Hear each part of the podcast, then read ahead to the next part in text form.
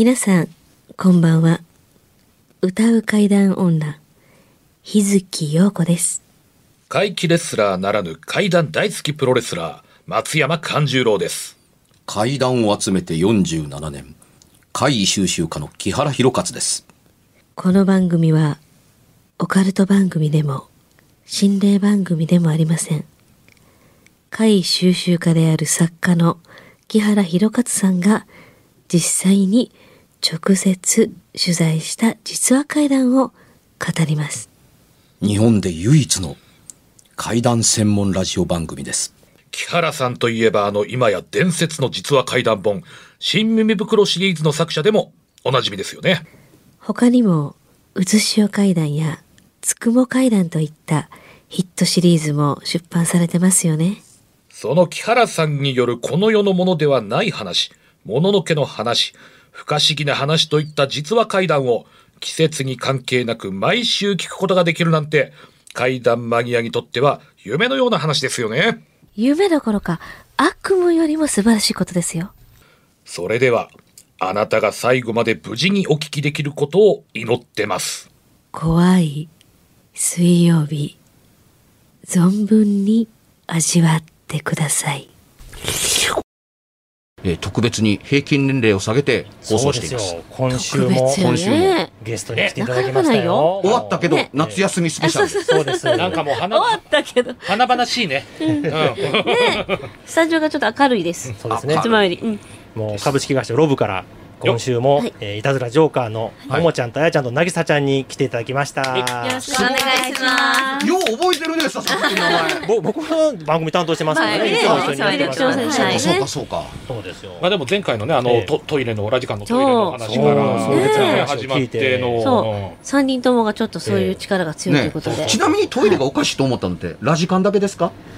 あなた方の経験の中他でにもおかしいなっていうところは何個かはあるんや。あるんですけど奥行きがとかそういう風なのが見えたのはここだけ。初めて。おラジカンだけ特別らしい。ね 特別に怖いトイレですね、じゃあ。喜んでる場合かって言われに喜んでるけど。すごいね。すごいトイレやねんなラジカンって。三つ目以降は、何があるもしも入ってたらどうなってたんでしょうね、日中以降の？個室に。いやさすがに入ったら帰ってけへんかもわからへんからちょっと取材的には分からへんかもしれんね。でもパーソナリティだから、日月さんがそれに出会ったらもう入らんわけにはいきませんよね。ええ探しに行かない。木原さんトイレ困ってましたって何帰ってきてんのお前もう帰ってこいみたいな帰ってくるやつそのまま帰ってこられへんくなるやつやいや、日月さんだったら言ってくれそうな気がしたんだけどね。行って帰ってこれるかな、はい、あなたやったら帰ってくれるよ。どっかよその星のトイレからバーッと出てくると思う。でもそこはね、あの、宇宙行って帰ってくるぐらいからね。そこは頑張っていただいて。頑張る。でちょっと次、四つ目が見えたら、頑張ってちょっとここまで出てチャレンジしてみてください。ちょっと覗いてみて。ぜひ、うんでせっかく三人来ていただいていやそれぞれに。にね不思議な体験を聞いていきましょうわかまずは誰から喋りますか？じゃあ私からおもももちゃんから。はい。ももちゃんからもも。ちゃん。私あの中学校の時なん中学生の時なんですけど、うん奈良県出身で、うんあの奈良県って雪あんまり積もったりとか、もう聞かないね。はい、降ったりしないんですけど、うんうんその日はもう大雪で警報が出たんですよ、へでえ。学校が午前中で終わったんで。あのみんなで仲いい子8人ぐらいで雪遊びしようってなって、うん近くの大きい公園に行ったんですよ。でその日はまあ遊んで帰ったら次の日私だけが高熱出てうんでそっからもう体調めっちゃ崩れて、うん。で学校にも行けなくなったんですよそりゃそうでしょう。はいでなんかそっからもう食欲がもうすごい今までにないぐらいの食欲でうん。で冷蔵庫とかももうずっとガタガタガタガタ開けてうん。でももう自分ではその記憶がなくてでお母さんがなんかこんなんなるのおかしいみたいな。顔も違うしなんかこれおかしいと思って霊感のある人に、うん。あの見に行ってもらって連れ面てってもらった。白いお母さんやね。お母さん日頃からそういう人と付き合いがあるの。うん。いやないんですけど、うん。お母さんもあのそういうのが見えるああ、感じ家系的にそうなの。ほうでなんかおかしいと思って見てもらったら同い年ぐらいの女の子がついてるって言われてうん。でその女の子はすごいお腹が減っててうんおはぎがすごいあの好きだからおはぎをお供えして食べてあげてみたいなうん。言われたんでおはぎを、まあ、買ってきてうん。お供えして食べたらだんだん体調良くなったんですようん。でも近所にそのよくお話しするおばあちゃんがいてるんですけど、うん。そのおばあちゃんにその話をしたら、うん。なんかもともとその雪遊びしてた公園うん。があの戦争があった時の疎開うん。の場所だったらしくてうん。でもその女の子はおはぎあの、まあ、戦争なんで、まあ、お腹も空いてるじゃないですか。満足にご飯食べれなくて、でおはぎ好きでなんかおはぎが食べたいって言って亡くなったみたいな。なんか結構有名なそこら辺では有名な話だったらしくて、うん、その女の子がついてたって。うん、まあ何にしてもあのー今の時代でそんな体験をしてよかったね。あのーおはぎを食べてなんとかなりました。雪が降ってるというキーワードがありますから、当然冬ですはい冬です。よね。あのーこれあの普通にあの今だからこそあの出来上がった階段で、おそらくね昔は多分なかった階段なんですよ。うん。あの何が言いたいかというとねおはぎが食べたいと言ったところで戦時中食べ物がない時代はともかくとして、おはぎってそんなに簡単に言われたからといってご用意ができるという食べ物ではないんですよ。うん。中身もち米でしょ、うん。でまあ蒸さなきゃいけないうん。よね。うん。うん、おまけにあの小豆であんを作ってくるめなきゃいけないですから、あのスーパーに行くと当然和菓子のコーナーに売ってます、うん。別に珍しいものでも何でもないお彼岸とも何の関係もなかったりはしますけれども作るとなると大変な手間だったりします、うん。どれぐらい大変かというと1個では割に合わないんですよ、うん。うん、あのもち米をいっぱいふかしてあのお作ってあの小豆をしかも小豆というのはね、あのーい結構水に浸してっていうことをやって、そのさあ作りましょうって小豆湯がいたらすぐできるかっていうとね。いいもの作ろうかと思うと、そうじゃない。一晩ぐらいやっぱり水に寝かうん。つけておかなければならなかったりしますよねっていうところの上にあのーね、あのあんを作ろうと思うと、まあ、砂糖を入れてぐつぐつ煮てっていう形になって出来上がったらその、えーふかして丸めたあのもち米にこうやって、まあ、コーティングというかね、あのくるめてっていうところですから1個できるも100個作るも似たようなもんだったりするというところで、あの手間も何もかかったりします。欲しいと言ってすぐ手に入るようになっているという時代にそれがあの寄り添ってたりするのでうん。多分ね昔はなかった。いやあの、うん。おはぎが欲しいと言われたらおはぎなんか無理やんっていうふうに、でうん。本当にお腹が空いて飢えてる子っていうのはすぐ食べれるものを、あのー欲しがる悲しいお団子が欲しいの方がまだ手に取りやすいと言った方がいいですかね。おにぎりが食べたいだとか食べたい時に一番食べ食べれるものって食べやすいものやったりします、うん。そんな手間のかかった贅沢なものをっていうのを、おにぎり食べたいと海苔巻きが食べたいのでは手間が工程が時間が相当違うのとよく似てたりするので。あの誰かが最初言い始めてそれが昔から言われてるというふうに、あのー伝わるようなになったものをだったんでしょうね、うん。おそらくあなたが治ったのはそういうふうに言われてそういうふうになやったら治るんだと言われたからあそれで治るんだっていうふうに、お母さんもあなたも信じたからこそあのうん。効果を。だからその時に、その子お腹空いてるからねおにぎり食べてあげておにぎりにお供えして食べてあげてって言っても多分治ったと、うん。あのー思います、うん、だからあのーおはぎでなかった方が実はあの信憑性が高かったりするんですよ、でおはぎがそんな風に簡単に出てくるのは今言った通り言えばスーパーに行って売っていることを喋った人間がご存知だったから言えたんうん。ですね。しかもあのお彼岸の時に備える食べ物だからっていう形で、あのお出てきたものでしょう。あのプラセボという効果で信じればあのお効果があるということをうまく逆手にとって直してあげるのはこれ気の病やから、あのお母さんもあなたも信じるものをミッションとしてやるとあ私これで大丈夫やという安心感があのそれを吹き飛ばしてくれるだろうというその方の読み通りの結果になったっていうところだったりするので怖い話はそんなに信じることはなくてよくてただその言葉でそれだけであのあのすぐに体調がも元に戻ったという現実にあの手を合わせるといいなっていう話ですね。決して怯えることなくしかも二度とないそれ、うん、しかし奈良に大雪警報が出るほど雪が積もったことがあったんやな。そうです。初めてでしたね。うん、しかもびっくりや。うわ、真っ白で何も食べろ見えへんみたいな。いやでも今日は1話目からなんかすごいですね。なんかねなんかもうすごい新鮮味あふれるというかなんていうかね。あの取材形式で本当に人の話を聞けるというケースそのものがないので、この番組。つもこれね、お便りを通してこういう話をしてますからお便りね。を通して言っているので貴重ですよね、そういう意味でもね、だからね。うん、でも、あのー会であったかなかったではなくて、あの、一番いいのは、治ってよかったねが重要なったりするんですけれども、はいあの、うかつに疑うのも正しくないですけれども、頭から信じ込むというのも、あの、正しくはなかったりするので、2回目や3回目は他の人が困っている時に助けてあげる、あの、知恵となるべきであった方がいいなと思うんですよ。やたらとそういう話を信じてると、やたらと理由をつけてそういうことに結びつけて怖がってしまうけれども、おそらくそれは正しくは、あの、ないです。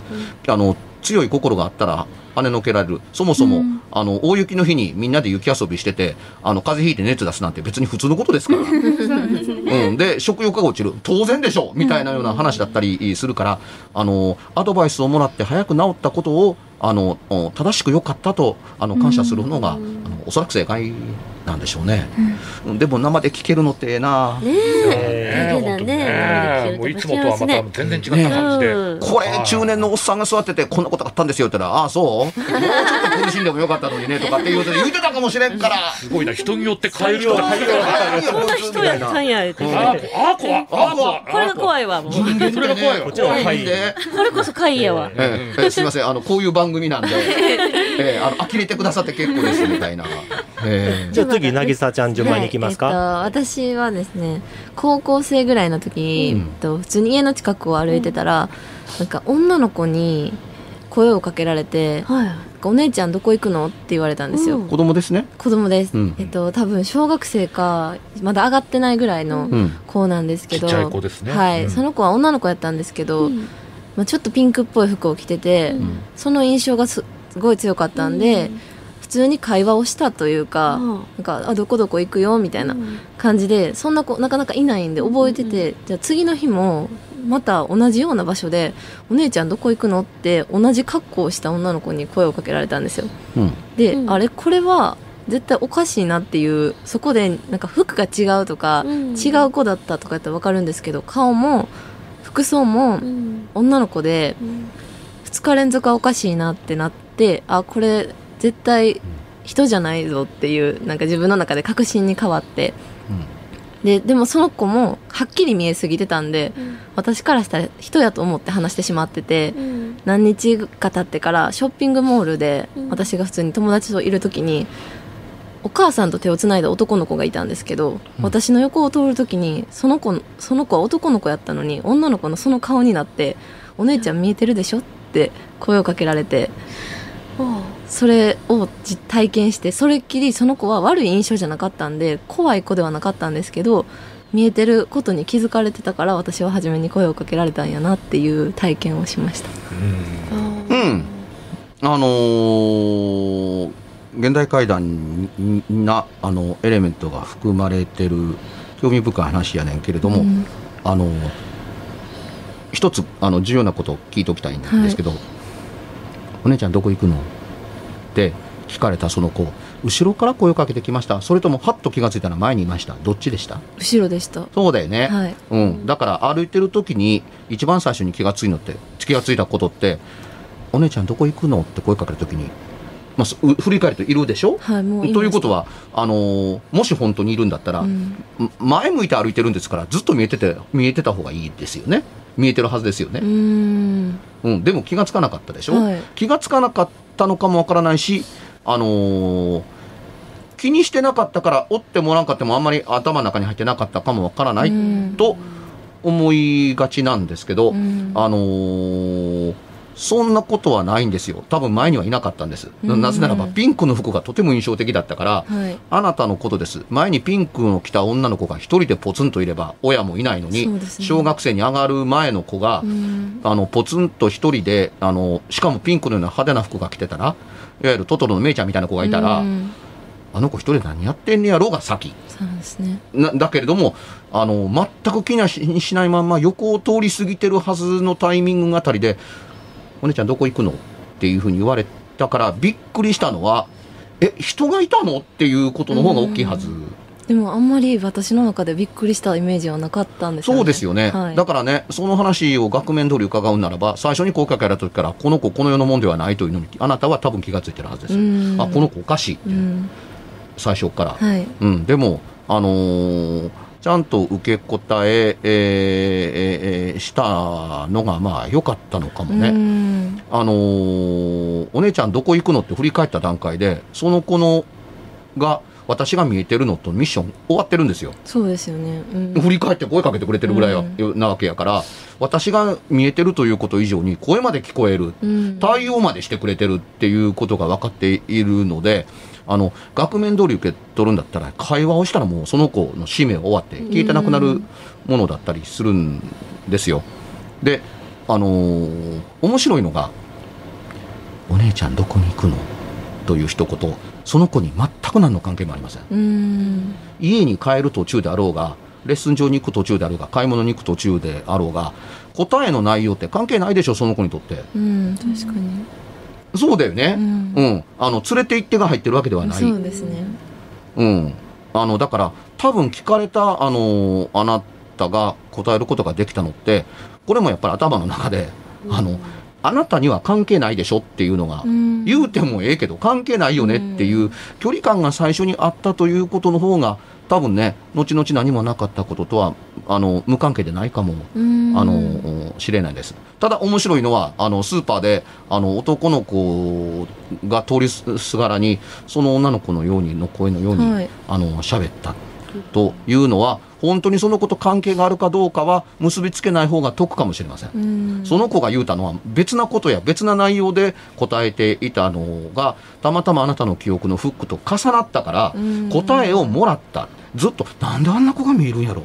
なんであんな声をかけられたんやろっていうふうにちょっと心に残ってたあのにこんな言葉を聞いたら答えをもらったかのようにたまたまつながってうんあの子が言うたかのようにっていうことになってオチになりましたっていう可能性が、あのー高いかもしれないですね。うんあの、なるほどねと思わせ、こちらが喋って思っていただければ、これでね、つきものが落ちるんですよ。うんあつまり、ずっと前からこれおかしいと思ってたっていうことを、あ、お気になさらずともよろしいです。だったらこんなことになるわけがないっていう話をするだけで忘れていいことになるので、うんそんな話いつまでも、あの、体験談として喋れば、いつまでも持っとく必要性のない、あの、うんうん思い出えーです。あの、未来を夢見る方がずっと大事だったりするので、とっくに忘れてもいいかもわからないけれども、あのー小さな女の子に声をかけられるということと同時に小さな女の子から声をかけられたい。私が小さな小さかった頃この子と同じ頃に人があのと会話したかった寂しかったというものをあの抱えてた時にそういうものがあたかもいたかのようにあの接する可能性があったりします。うん。自分が子供の頃どうやったんか。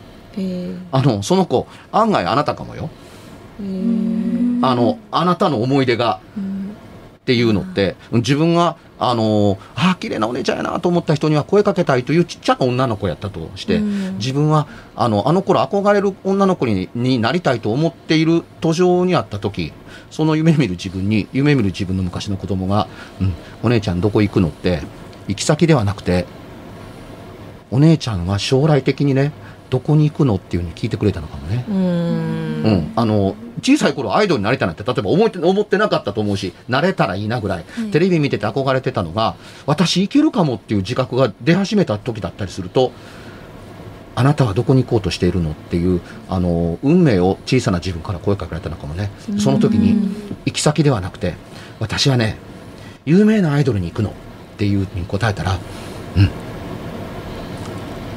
あのそれでいいのだとうなずいて消えてなくなるか、うん、頑張ってねって励ましてくれるというようなオチになってたかもしれないですね。うん。マイナスにあの決してあの捉える必要のないあのいい話の部類に入ると思っはい。ていいと思いますよ。なんてええ番組なんや。ね。ええ話ですね、今日。ね。すごいね。ね。今日なんかねでも取材の時あなたどうしてるんですかっていうのを聞いた段階でいつもまあそこで話は終わりっていうふうにするんですけど最後までどういうふうにケアしていくかというとこうやってケアをしてつきものを落としていくわけ。ただ話を聞くだけじゃないんですよね、階段取材というのは。僕はそれであの、ありがとうございましたっていうのってちょっと無礼とちゃうかというふうに思うんです 確かに聞くだけ聞いて。何もできひんくせに人の話聞いてんじゃねえよっていう考え方って僕にはあるので、うん。あのその話をきっかけフックにして、あのどれほどの可能性と選択肢があるのかっていう中でうん、一番ポジティブなものを選択して実はこういうことだったのかもねって。で人って謎が解けるとなんだそういうことかっていうので割と簡単に忘れることができるんですよ。決してねあの重く引っ張るってあの何かの時に思い出して車座になって怪談話の時に話すべき話では今なくなったのでもう大丈夫っていう気がしますよ。うん。うん。なんかたたりとかね、なんか取りつかれたとか、そんなこと思う必要はないんですよね。その話の額面通り行き先ばっかり聞かれてるとは限らへんやんか、うん。お姉ちゃんどこに行くの？って言ってすごく未来のある言葉やと思った方がうん。僕はあのいいと思うんですよ。はい、うん。君たちはどこに行くんだって言ったらあの上を指してスポットライトを指してあそこへっていうふうに言うのがとっても正しい生き方やとはい。思いますよ。願わなかったらいけないですからね。そうですね。うん、頑張らなかったら届かないから。うん、ええ話でしたね。生で行けてよかったですよ。うんねえいやいやいや、いや貴重な回ですよ。ねこれも。これよそ行ったらね、えピンクの服着た女の子のたたりやねみたいな話になるっていや案外どこででもある話、えですよね。ですからああ、怖かった。ありがとうで終わっちゃいますもんね。うん、ほな次行こうかっていう風になったら全然面白くないので、うんあああの考え方一つで未来は変わるんだっていう風に思っても間違いではない。はいたたりであればね、それが、それで万丈、だ、たたられるようなことしたかだって、まずそっちの方がね、ちょっと腑に落ちないですよね。最後はあやちゃんのよっ、あやちゃんの。よ。はい。えっと私はそのお化けとかももちろんなんですけど、見える時と見えない時っていうのは、うん。ずっと見えてるわけではないんですけど、うん。あの人のそのこの人はどういうことを考えてるとかその人のオーラとかもたまに見えるんですけど、面白い子やね。うんでそのまあよく細々としたもうしょうもないことはよくあることなんですけど一回経験したそのちょっと自分の中でゾッとした話は、えー高校生中高生ぐらいの時にちょっと近所で殺人事件があって、珍しいところに出会ったね。うんそうですね、うん。でまあその事件があったよっていうのは聞いてたんですけど、まあ下校途中とかそことか通る道ではあって、まあ、通ってお家戻った時に、あのまあその日結構夢を見る時があるんですけど、夢であの男の人が女の方女性の方と揉め合って逃げて駅をすごく走り回ってるっていう夢を見たんですよ。でもその時は何のこっちゃ分からなかったんですけどその日ニュースで出てきたのはその近所で起こった殺人事件の犯人が駅で捕まったっていう報道があってあ今のは予知夢というか、まあ、そのような類のものを見たんやなっていうのが自分の中でそのなんて言うんですかねなんか他の人にそういう話をできるわけでもなかったんで自分がそういうのを見れるなんてはっきりも思ってなかったんで、でまあそこでやっとあそういう夢も見ることあるんやっていう自覚が生まれたっていう話なんですけど、うんそれがまあそういう大きいことはもうそこからはないんですけど、ちょくちょくそういう夢を見たりは。知らせみたいな。はい。虫の知らせというか、うん、まああ誰にでもまああるかもなみたいなやつですね。そうですね。あのーわかりやすい単語で言うとデジャブって言うんですけどね。はい。うん、あのー普通はあのー因果地平の通りに物事が動くので、あのー要するにその結果が先で現象が後ということはないんですよ。はい現象の後に結果がある。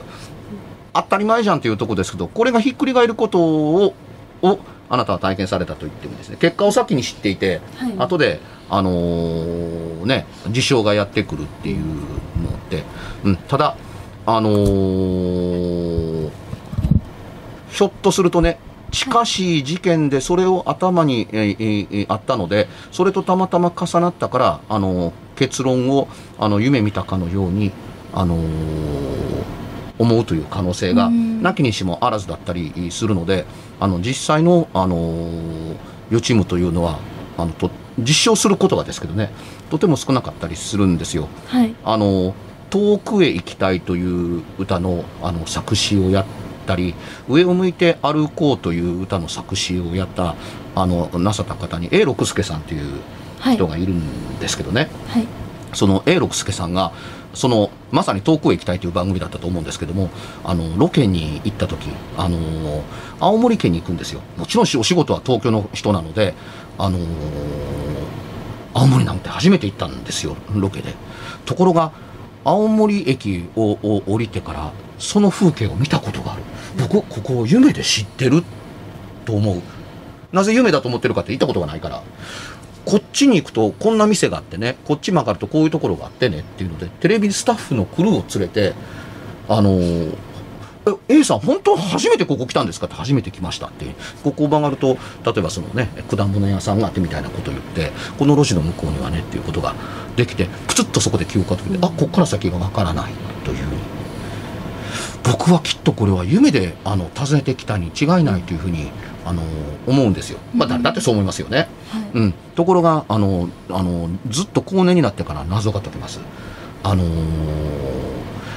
青森にロケに入ったテレビ番組をそれ以前に見てたんですよ。なんとなく見ていたんですって。覚える気で見てたわけでも真剣に見てたわけでもなくあの見てえーいてその時のことをどういうわけか頭にこびりついて、いたので、はい。あのー実際に自分が立った時にあれ？見たことがある。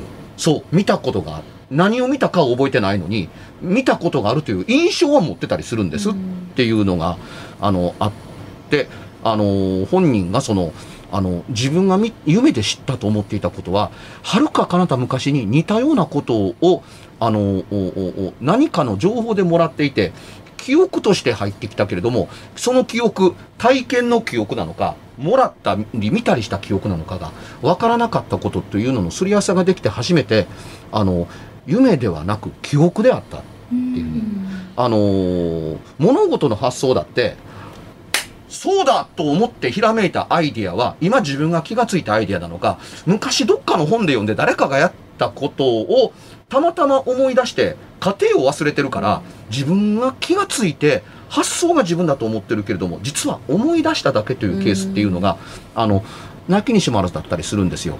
ただあのーじゃあそんなことってに人にあり得るわけがない結果が先であの過程が後で分かるっていうことなんてあるわけがないと思われがちだったりするんですけど案外それもバカにできなくてあの日本の事例ではないんですけれどもあのー新聞記者がね、はい。あのー島根の火山が爆発してあのーそれに巻き込まれた船が沈没するかのようなすっごいリアルな夢を見たのであのその人あのあろうことか場所もその時にあの分かっていたのでその船だとかの名前も克明に分かっていたので新聞記事に書くんですよ。はいでそのあまりにもリアルなのでそれが新聞に載ってこのニュースソースこれどっから君手に入れたの？って言ったらいや実はあの夢で見たことをそのままリアルに書いてっていうふうにバカ者夢のことを新聞記事に書くとは何事かと怒っているさなかにあのー外伝でそのニュースが入ってくるんですよ。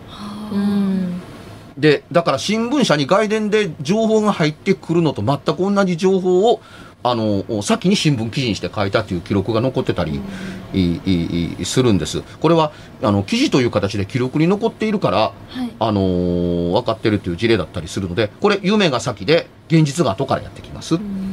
ということだったりするのでバカにできる話でないことは重々うあのお思って、えーえーいるんですけれどもあの幸い比較的子供の頃からニュースでトップに取り上げられて耳にする事例と大概の犯人って捕まり捕まりますから、はい。うん、で大概の犯人ってあの人がたくさん集まるところで捕まるケースいわゆる逃走の途中で捕まるケースが多かったり、あのするのでという他の事例と重なってあの夢に見たという可能性ではい。とどめておいた方が、はいあのいいと思いますよっていうふうに、ね何でもそうですけどあの他の事例で私だけじゃないんだあそんな例もあるんだっていうふうに分かっておくという選択肢がいっぱいあると答えを1個に絞らなくていいです。で答えを1個に絞らなくいう方があの物事の可能性は実は広がります。それはそれ。で新しい実証の方に目を向けた方が得。うん、それにあのこの話あの夢の方に結びつけることよりも物事が見えたり分かったりするというものを災難からあの役ごとから避ける方にうまく伸ばす方向性の才能の方に行った方がどう考えても得じゃない。うん。普段番組に寄せていただくお便りでもあの夢って結構難しい時ありますよ。ねそうですね。判断がね難しい。判断が難しいんです、ええ。あのなぜ当にしかわからないことうん。そうなので、しかしあの事例も何も説明えーせずそんなん夢やんっていうふうに解釈するのはとても暴力です、駅名とか夢に出てきてたんですか？とか犯人というか男の顔とかまで。あそうです後ろ姿は分かってたんですよ、うん。そしたらまあ捕まった犯人の、まあ、よく似てたんです似てましたね。うん。うん。あの子供の時はねニュースそのものよりもうちの近所で殺人事件があったっていう大きさの方がすごいはずなんですよ。親も気ぃつけやとか周りのお父さんもお母さんも、あの明日からちょっと23日みんなで一緒に集団下校登校するおお母さんがついてくしみたいな大人は大騒ぎしてると思うんですよ。近所で殺人事件が起こったっていうのって近所よりも子供の方が受ける衝撃でかいんですよ。みんな見たわけでも絡まれたわけでも何でもないのにあのー二度と同じことを繰り返してはならないというのと子供の怖さを払拭払拭しようとしてるけどその行為に子供が怖がるんやっていうことが案外忘れられたりするっていうものを多分あの精神的な記憶に刻み込んでいる可能性は高いんですね。気をつけろよみたいなことを言いながら子供を怖がらせてるということですね。うん。うん、それが強く残ってたりすると当然終わったとか捕まったって聞くとああよかったがもっと大きくやってきます。よかったもうないっていうふうに。そこら近所うろついてるのではないかなって言ってる間は大人があの、ね、センシティブに反応するわけですけどあ捕まったもうないっていうふうになった。その安堵感を夢でみんがために、あの前提のドラマをちゃんとやってもうないよ捕まったからっていうふうにだから起きた時は、よかった、捕まってで、あの、晴れやかな、もう同じ夢を見なくて済む、結末がついたので、っていうことで、よく覚えているっていうのにつながっていった可能性は、あのー高いですね。うん。この番組って、おっちゃんなんかこんなことぐちゃぐちゃぐちゃぐちゃ言ってる。いやでも見事にでなんかこう3人ともねちょっと微妙にまた違う感じのねね内容の話でなんかねね。飛んでてね。まあ、この世代ならではの話を聞けましたよね。そうですね。うん、自慢じゃないけど、こんな若い子の取材ができ、まあ普通に取材ができない世の中になってるからなん、えもうあるんですけど、あの、取材をする接点が生まれにくいんですよ。世代が違いすぎると。うん。あの、街中でちょっと取材させてもらっていいですか？って言ったら、ほぼ犯罪ですからね、僕の場合ね。不審に思われますよね。めっちゃ不審でしょ。っていうかもう、あの、犯罪に片足突っ込んでると言ってもいいっていうふうに、その子がキャーと言うか言うか言わないかぐらいで言われた途端にバーッと取り押されて、あ、貴様、あの、一体何の用があるのだ？フラチナみたいな、すいません、まだ僕何にもやってないんですけど、みたいなぐらい危なかったりするので、うん。スタジオに入っていただければ、あのーならではですよね。ええ。うん、でも、怪異の体験のある子って、あのー将来性が高いと僕は思いたいですね。そうですね。化けますからねね。しかもジョーカーやし。うんはい、化けさせて。いただこう。もうねよくぞよくぞ来てくださいましたね。これまたなんかね、新しく不思議な体験して、ぜひ聞いてほしいっていうことがあったら言ってくださいね。ねぜひまた次も出てください。いつでもお待ちしてます。あの、ラジカンで、あの、トイレの会に、もう一度出会っていただきたい。まだ、まだ、もうまた嬉しい見たら、いや、真面目に。で、なるべく携帯を持って入ってですね、はいあの、あの、結構ね、そらすと聞いてなくなる可能性があるので、はい奥までのトイレを眺めながら、あの、電話かけて、もしもし、あ、佐々木さんですか？あ、私です。っていうふうに、あの、現在ね、出現中です、トイレ。女性の方一人、ええ、派遣していただきます。ええ、あ40秒でここ来れますから、みたいなことをやったら、か、あの、携帯で写真を撮る。お菓子を思ったら写真を撮る癖をつけた方がいいですね。写真を撮ったら、あれ？なんでもないやんかと思って前見たらもう戻ってるっていうこと多分あると思うんですよ。で、撮れたらですね、即番組に採用します。おこれラジカンのトイレやってかんちゃん。これがね。怖かったら二人でね行ってもらってうんでもう最悪ほんまにねもう奥まで行ってみるとかね ちなみに社員でそんなこと言うてる女性の方いないよね？初めてですわ、トイレで。そうだよね。えはあ。あのトイレはちょっとなんでこの頃にそんなことが二人一緒で同時にあったのかっていう、ここは最大のね、ミステリーですよ。わ若い子の前にだけ現れるんですかねですなんでサテライトスタジオの時に7階の話聞いてんねやろね、ほんでもって。えほんまですね。ねむしろあのトイレの向かい側にある個室の方がなんかちょっと気持ち悪い感じがしたりもするんですけどはい。トイレはないです。おそういう思いあります？うん、両方気持ち悪いですけど、うん。あの怪現象が起こったのはトイレの方で、だね。まあやっぱでも鍵をさしてるのは更衣室もあっちねなんか気持ち悪いよね。えこ更衣室なんてあった？んだっけ？女子だけあるんですよ。あるあるんですよ。トイレとは、はい、左側にちょっとね女子更衣室が。見えにくい奥があって。あそんなのがあったんだ。はい。なんで知ってんの君いや別に知って知ってないですよ。それは男子トイレと構造がしちゃうからでしょうねあっていう、そうなんだ。はあ。なんかね入ろうかなってあんま思わへん感じはするんですよね。うん。いやー、うん。あんそんなとこで着替えるのってちょっと怖いかな。言葉だけでも怖いかなとちょっと思わんでもない、うん。トイレその女子トイレがあって、はい。女子トイレの隣にこう女子更衣室があって、はい。その隣に仮眠室があるんですけれども、はい。その仮眠室で僕はベッドが揺れる体験をしたんですよね。だからあの辺り一帯がなんかちょっと不思議なんですよね。こんなデジタルの聖地にか埋め立て地やのに、あの仮眠室はそうですね。ええ小刻みに他の人でも聞聞いたことありますね。うん、まあ、はい。あのでもねあの原因が分からずに起こるからこそ怪なのであってむしろ原因が分かってることってあんまりない、うん。うんまたいろいろぜひねちょっと来てくださいねまた。ねありがとうお待ちしてますはい、また告知はい。えっと、先週もちょっと告知させていただいたんですけれども、えっと、10月9日の梅田トラトさんにて「いたずらストーリーボリューム7といういたずらジョーカーの単独ライブの開催が決定しております。こちら詳細とかあのチケットのこととかあのいたずらジョーカーの公式 SNS ツイッター、えー、インスタグラムにあの流れていますので皆さんチェックよろしくお願いします。お願いしお願いしまます。お願いしますね。ロブステーションのね YouTube を見てもらったらいいんですかね、そうですね。あのロブの公式の YouTube チャンネルがあるんですけれども、そちらでもあの無観客ライブの配信があったりだとか、あのいろいろ配信 YouTube もしていますので、こちらもチェックよろしくお願いします、はい。あ漢字のラジオ関西での番組の出演の予定はないんですか？えっとねランダム。そうなんですよね。毎週変わるんで、はい。毎週聞いといてもらわなダメなんですね、はい。そうですね。うまい誰がどの回になるかね。毎週火曜日？毎週火曜日、夜？夜9時からロブステーションラジオ、はい。はい。全部言われてるやんね。君らが言わんと、うん SNS までねログステーションで出てくるよね。はい、はい。ロブのあの所属しているアーティストが週替わりでシャッフルであの出演する番組になってますので、なるほど。はい。週ごとにいろんな面白さがあると思いますので皆さんぜひ聞いてください、はい。お上手です。ありがとうございます。えーじゃあこちらから、はい松山勘十郎が主催する大衆プロレス松山座。2021年最後の公演が12月5日。15時よりアクティブスクエア。大東で、えー松山流女子の祭典牧野9と、えー題して行われます。メインゲストはあの極悪同盟ダンプ松本さんが、えーやってまいります。料金や出演者等の詳細は、えーまた松山勘十郎で検索していただくといろいろ出てきますんで、もし可能性がゼロでないなら、ぜひとも会いに来てください。会いたくても、会わせてもらえない世の中にまたいつならないとも限りませんから、うんよろしくお願いします。はい、えー、私、日月陽子は、つに点々の方の日月陽子で検索してください。いろいろ情報が出てくると思います。えー9月24日から公開されるう名古屋シネマスコーレ、えーホラー秘宝祭りの中の一環で新耳袋 G メンラストツアーがとうとう14年目にしてあの会議をカメラに捉えることができましたどこかで舞台挨拶に伺う予定ですので、えー、木原君のツイッターよかったら嫌でも見てくださいというところだったりします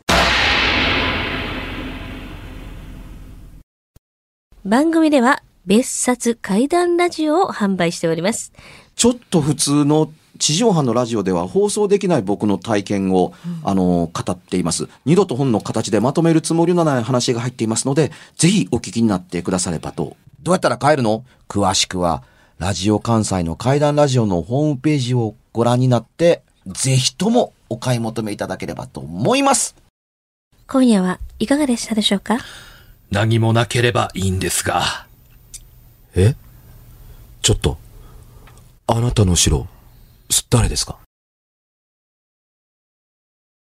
番組では、お便りや感想のほか、あなたが体験した怖い話や、あなたが聞いた身近な人の不思議な体験、また、怖い写真や、曰く因縁のあるものなどもお待ちしています。メールの宛先は、階段アットマーク jocr.jp k-a-i-d-a-n アットマーク jocr.jp ファックスは078-361-0005 078-361-0005おはがきは郵便番号650-8580ラジオ関西怪談ラジオ怖い水曜日まで。ぜひ、本物の怖い話を私に教えてください。お相手は、歌う怪談女、日月陽子と、怪談大好きプロレスラー松山勘十郎とそして怪談を集めて47年、木原博一でした。それではまた来週、お耳にかかりましょうこの一週間、あなたが無事でありますように。